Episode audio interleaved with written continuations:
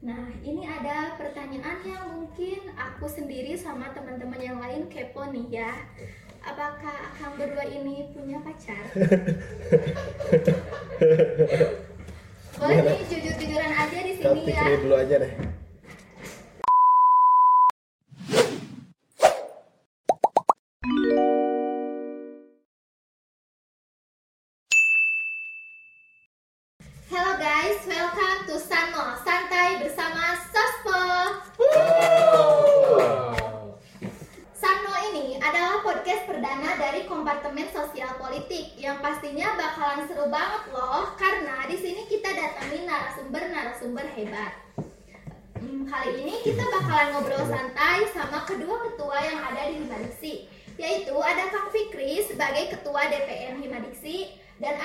Kang Arif sebagai ketua umum Himadiksi. Ya tanpa berlama-lama, mari kita langsung sapa aja ya Kang Akang yang ada di sini. Halo Kang Arif, Kang Fikri, gimana nih kabarnya hari ini? Ya alhamdulillah sehat. Kita lagi. Baik, Kang, kita punya beberapa pertanyaan nih. Biar langsung tahu aja, kita mulai aja ya ke pertanyaan pertama. Boleh. Kalau boleh tahu nih, bisa diceritain nggak siapa sih Akang ini sebelum akhirnya sekarang jadi ketua DPM sama ketua umum Himadiksi? Lebih ke kayak siapa sih Akang sebelum eh, jadi mahasiswa di UPI gitu? Misalnya kan siapa tahu dulu Akang, Akang pernah jualan, pernah part time atau yang lainnya, boleh banget diceritain. Mau dulu. siapa dulu? Boleh Boleh siapa aja dulu.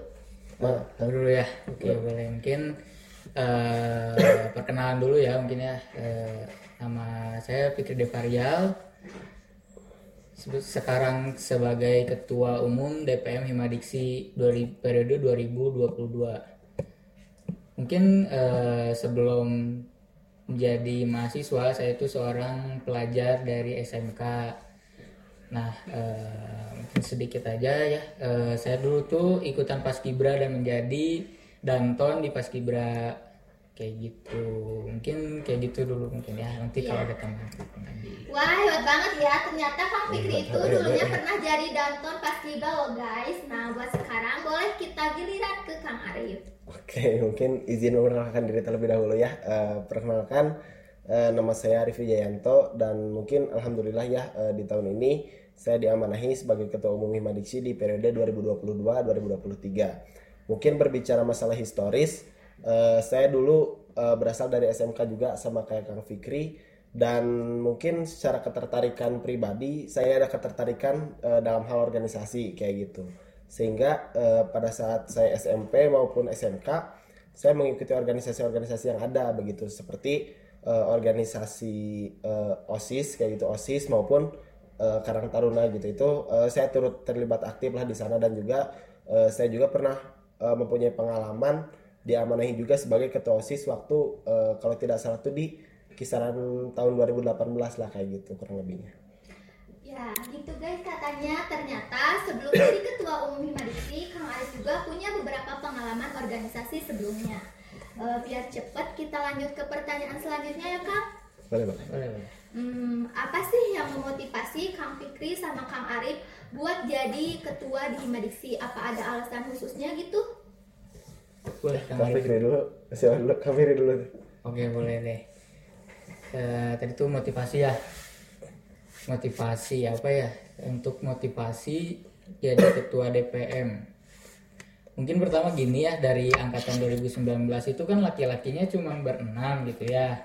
Dan untuk pemilihan itu motivasinya ya karena laki-lakinya sedikit juga untuk jadi ketua tuh eh, kan dulu juga pengen sih pengen jadi ketua. Dulu tuh pengennya jadi ketua BP eh, BPO karena lebih terlihat lebih asik gitu. Kalau ketua DPM tuh lebih gimana ya ngelihatnya kalau dulu tuh eh, nggak kelihatan gitu geraknya tuh di mana. Paling cuma kelihatan waktu eh, ini aja waktu sambutan doang gitu. Setiap acara kok ada ketua DPM tapi DPM-nya mana gitu ya. Makanya dulu tuh nggak nggak pernah kepikiran buat jadi ketua DPM nah sampai terakhir waktu eh, mumas gitu Eh, karena salah satu calon dari eh, dari angkatan 2019-nya kurang juga dan ada yang tidak menghadiri juga gitu. Itu memotivasi saya buat jadi ketua karena siapa lagi gitu yang kalau bukan saya yang mau jadi ketua gitu. Karena uh, ini juga merupakan tanggung jawab dari angkatan 2019 untuk melanjutkan ke uh, melanjutkan jejak rekam dari angkatan sebelumnya kayak gitu dari DPM ya mungkin gitu. Hmm. Nah, jadi itu motivasi Kang Fikri buat jadi ketua DPM Himadisi. Sekarang kita lanjut ke Kang Arif. Bagaimana Kang Arif? Oke, mungkin izin gitu ya. Eh, secara motivasi mungkin eh, pertama berbicara masalah prinsip hidup, saya tuh punya eh, salah satu prinsip lah yang memang saya pegang gitu. Ketika memang kita mampu, kita sanggup dan kita bisa, kenapa tidak kita coba kan kayak gitu. Itu menjadi salah satu dorongan bagi diri saya pribadi untuk eh, mencalonkan menjadi eh, ketua umum Himadiksi kayak gitu. Tapi mungkin dengan beberapa pertimbangan ya, eh, pun kalau misalkan kita hanya sanggup kita bisa kan eh, semua orang juga pasti sanggup pasti bisa. Tapi kan berbicara masalah kemauan itu ada takaran khususnya kayak gitu. Dan eh, berbicara masalah kemauan juga itu eh, harus adanya sebuah gagasan yang memang dibawa kayak gitu. Eh, saya mau saya mau eh, mencalonkan menjadi ketua umum Himadiksi karena eh, saya mempunyai gagasan dan juga saya ingin eh, mengadakan suatu perubahan kayak gitu sehingga eh, saya mencalonkan di eh, Himadiksi kayak gitu mungkin kayak gitu sih kurang lebihnya Nah, jadi barusan kita udah saksiin kalau mereka berdua itu punya motivasi yang bagus banget gitu buat jadi ketua di Himadiksi. Eh, Oke, buat selanjutnya kita next question ya. Menurut Akang berdua, ada nggak sih alasan khusus mahasiswa itu harus berorganisasi? Gue dari Kang Arif dulu. Oke, mungkin alasan khusus gitu ya buat mahasiswa berorganisasi. Sebetulnya untuk uh, berorganisasi ini, ini balik lagi kepada individunya masing-masing kayak gitu. Cuman kan kalau misalkan memang uh, berorganisasi ini, terkadang orang-orang itu berbicara masalah benefit gitu, berbicara masalah keuntungan. Cuman saya pikir dalam organisasi itu organisasi tidak menjamin uh, keuntungan apa yang bisa diberikan kayak gitu. Tapi kan uh, seberapa besar mahasiswa itu mau mengabdi terhadap uh, organisasi kemahasiswaan maka uh, apa keuntungan itu akan datang dengan sendirinya kayak gitu. Pun uh, kalau misalkan kita melihat uh, secara ideal mungkin ya secara ideal fungsi daripada mahasiswa itu uh, bukan berbicara masalah akademik saja tapi kan kita juga harus berbicara masalah organisasi yang di mana uh, dalam organisasi ini kita tuh harus menebarkan uh, apa kemaslahatan gitu. Bukan uh, dalam ruang lingkup uh, mahasiswa saja tapi kita tuh pasti ada keterlibatan dengan masyarakat kayak gitu. Jadi itulah uh, bagi diri saya mungkin ya. Uh, mungkin bagi teman-teman juga itu sebagai salah satu kenapa harus berorganisasi kayak gitu. Nah, untuk Kang Fikri boleh jawabannya? Oke mungkin eh, dari saya mengenai kenapa mahasiswa berorganisasi. Mungkin eh, yang pertama karena eh, mahasiswa itu yang namanya mahasiswa kan sebelumnya jadi pelajar ya pelajar. Apalagi yang belum mengetahui apa itu organisasi yang belum masuk kayak ekskul atau osis kayak gitu kan belum tahu apa itu organisasi. Nah di eh, mahasiswa ini gitu untuk menjadi eh, untuk eh, gimana ya untuk bisa eh, dan harus untuk masuk organisasi itu menurut saya penting karena di dalam organisasi kita dapat belajar banyak gitu. Bukan cuma satu hal atau dua hal tapi banyak hal gitu. Di dalam satu organisasi itu ada misalnya dari Himadiksi dari BPO Himadiksi nah di BPO Himadiksi itu kan ada ada eh, enam kompartemen satu litbang gitu nah dari segala bidang itu kita bisa ambil gitu positifnya apa gitu apa yang bisa kita raih dari setiap bidang itu gitu Nah, mungkin itu bisa menjadi pengalaman kita juga untuk ke depannya. Bagaimana cara kita eh, berbaur dengan orang lain, gitu. Bagaimana cara kita eh, mengerjakan suatu hal secara berkelompok, gitu. Itu mungkin dari eh, keharusan, gitu. Karena kita kan manusia, gitu ya. Kita kan eh, makhluk sosial. Kita nggak bisa hidup sendiri, gitu. Jadi organisasi ini penting untuk melatih diri kita untuk eh, bisa berbaur juga bekerja sama dengan individu lainnya gitu mungkin dari apa Nah, betul banget guys. Eh, dengan berorganisasi kita itu eh, akan mendapatkan banyak manfaat. Ada relasi, pengetahuan, dari kepanitiaan, dari apa pun yang ada di organisasi kita banyak eh, dapat mengambil dampak yang positif. Jadi, untuk mahasiswa seperti kita disarankan tidak hanya aktif dalam hal akademis saja, namun juga dapat aktif dalam kegiatan organisasi dan hal bermanfaat lainnya. Eh, baik Kang, pertanyaan selanjutnya yaitu apa sih pengalaman Akang berdua dan nilai apa saja atau prin- prinsip apa saja yang masih di- dipegang sampai sekarang dari organisasi-organisasi sebelumnya? Oke, dari pikir dulu mungkin. Boleh dari Kang Fikri? Oke, eh, apa sih prinsip ya Iya, yang masih dipegang hingga saat ini. prinsip yang masih dipegang saat ini Eh, apa ya prinsip prinsip akan sih eh, simple sih yang penting ngejalanin jalin suatu hal secara penuh gitu secara penuh dulu terus apa ya ya mungkin itu dulu lah menjalani suatu hal secara full gitu Jangan ya setengah-setengah Nah, gitu ya. gitu jangan setengah-setengah kayak gitu Boleh dari Kang Arif? Mungkin dari aku eh, berarti prinsip dalam berorganisasi ya. Iya. Oke, mungkin eh, sebelumnya eh, aku tadi kan udah nyampein gitu ya. eh, kita tuh memang eh, apa?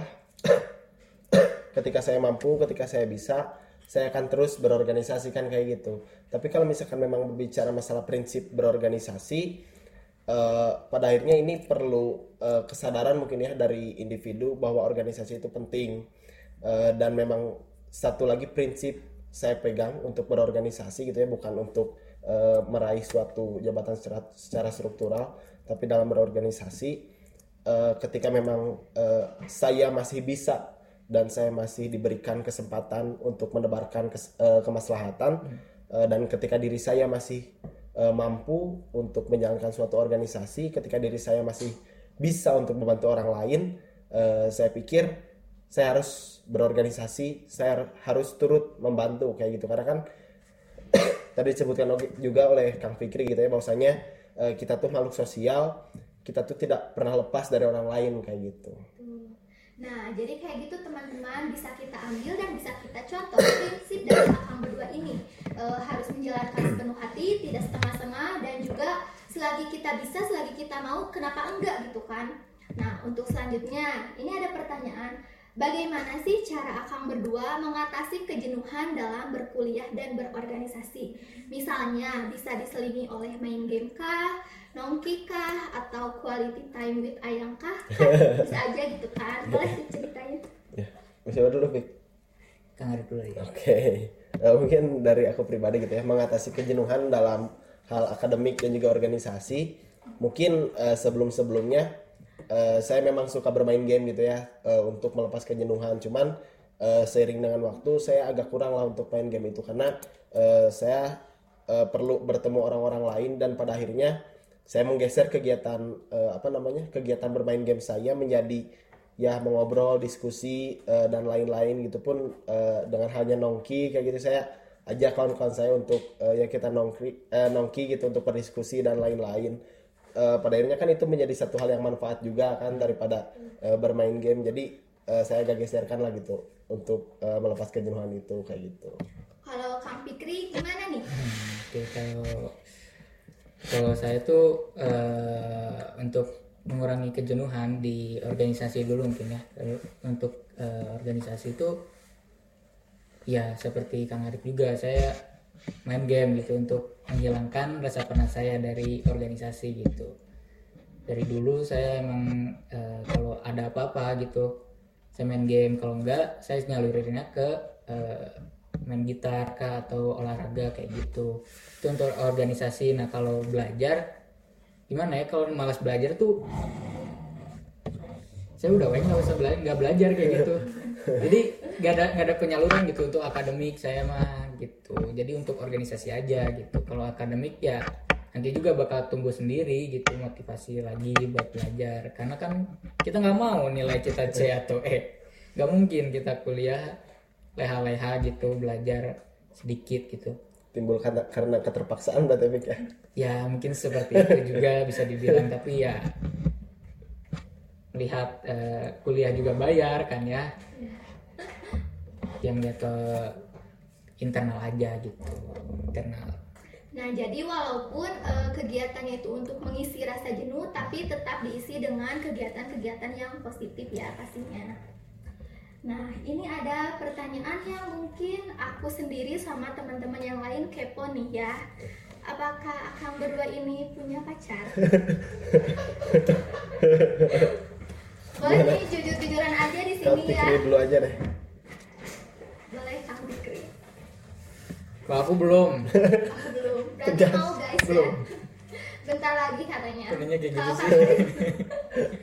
Kalau mungkin kalau dari aku mah gimana ya aku sebetulnya nggak punya pacar juga kayak gitu sama jadi Lu fokus percaya? berorganisasi dulu ya Pik ya ya betul nggak serius Cuma- sumpah itu serius ngomongin nih, pacar kayak tidak percaya seperti itu kayak mukanya mukanya playboy tidak ada bukan bukan muka muka playboy sih lebih tepatnya ke muka kriminal itu oh jahat, ya. jujur ya? Jahat ya. Nah udah. E, gitu katanya guys mereka berdua itu belum punya e, pasangan. Jadi boleh nih buat teman-teman yang mau boleh ya? Aku jadi sayembara gitu ya? Sayembara gitu ya? siapa tahu jodoh hmm. kan tahu. Promosi promosi. Nah untuk pertanyaan selanjutnya.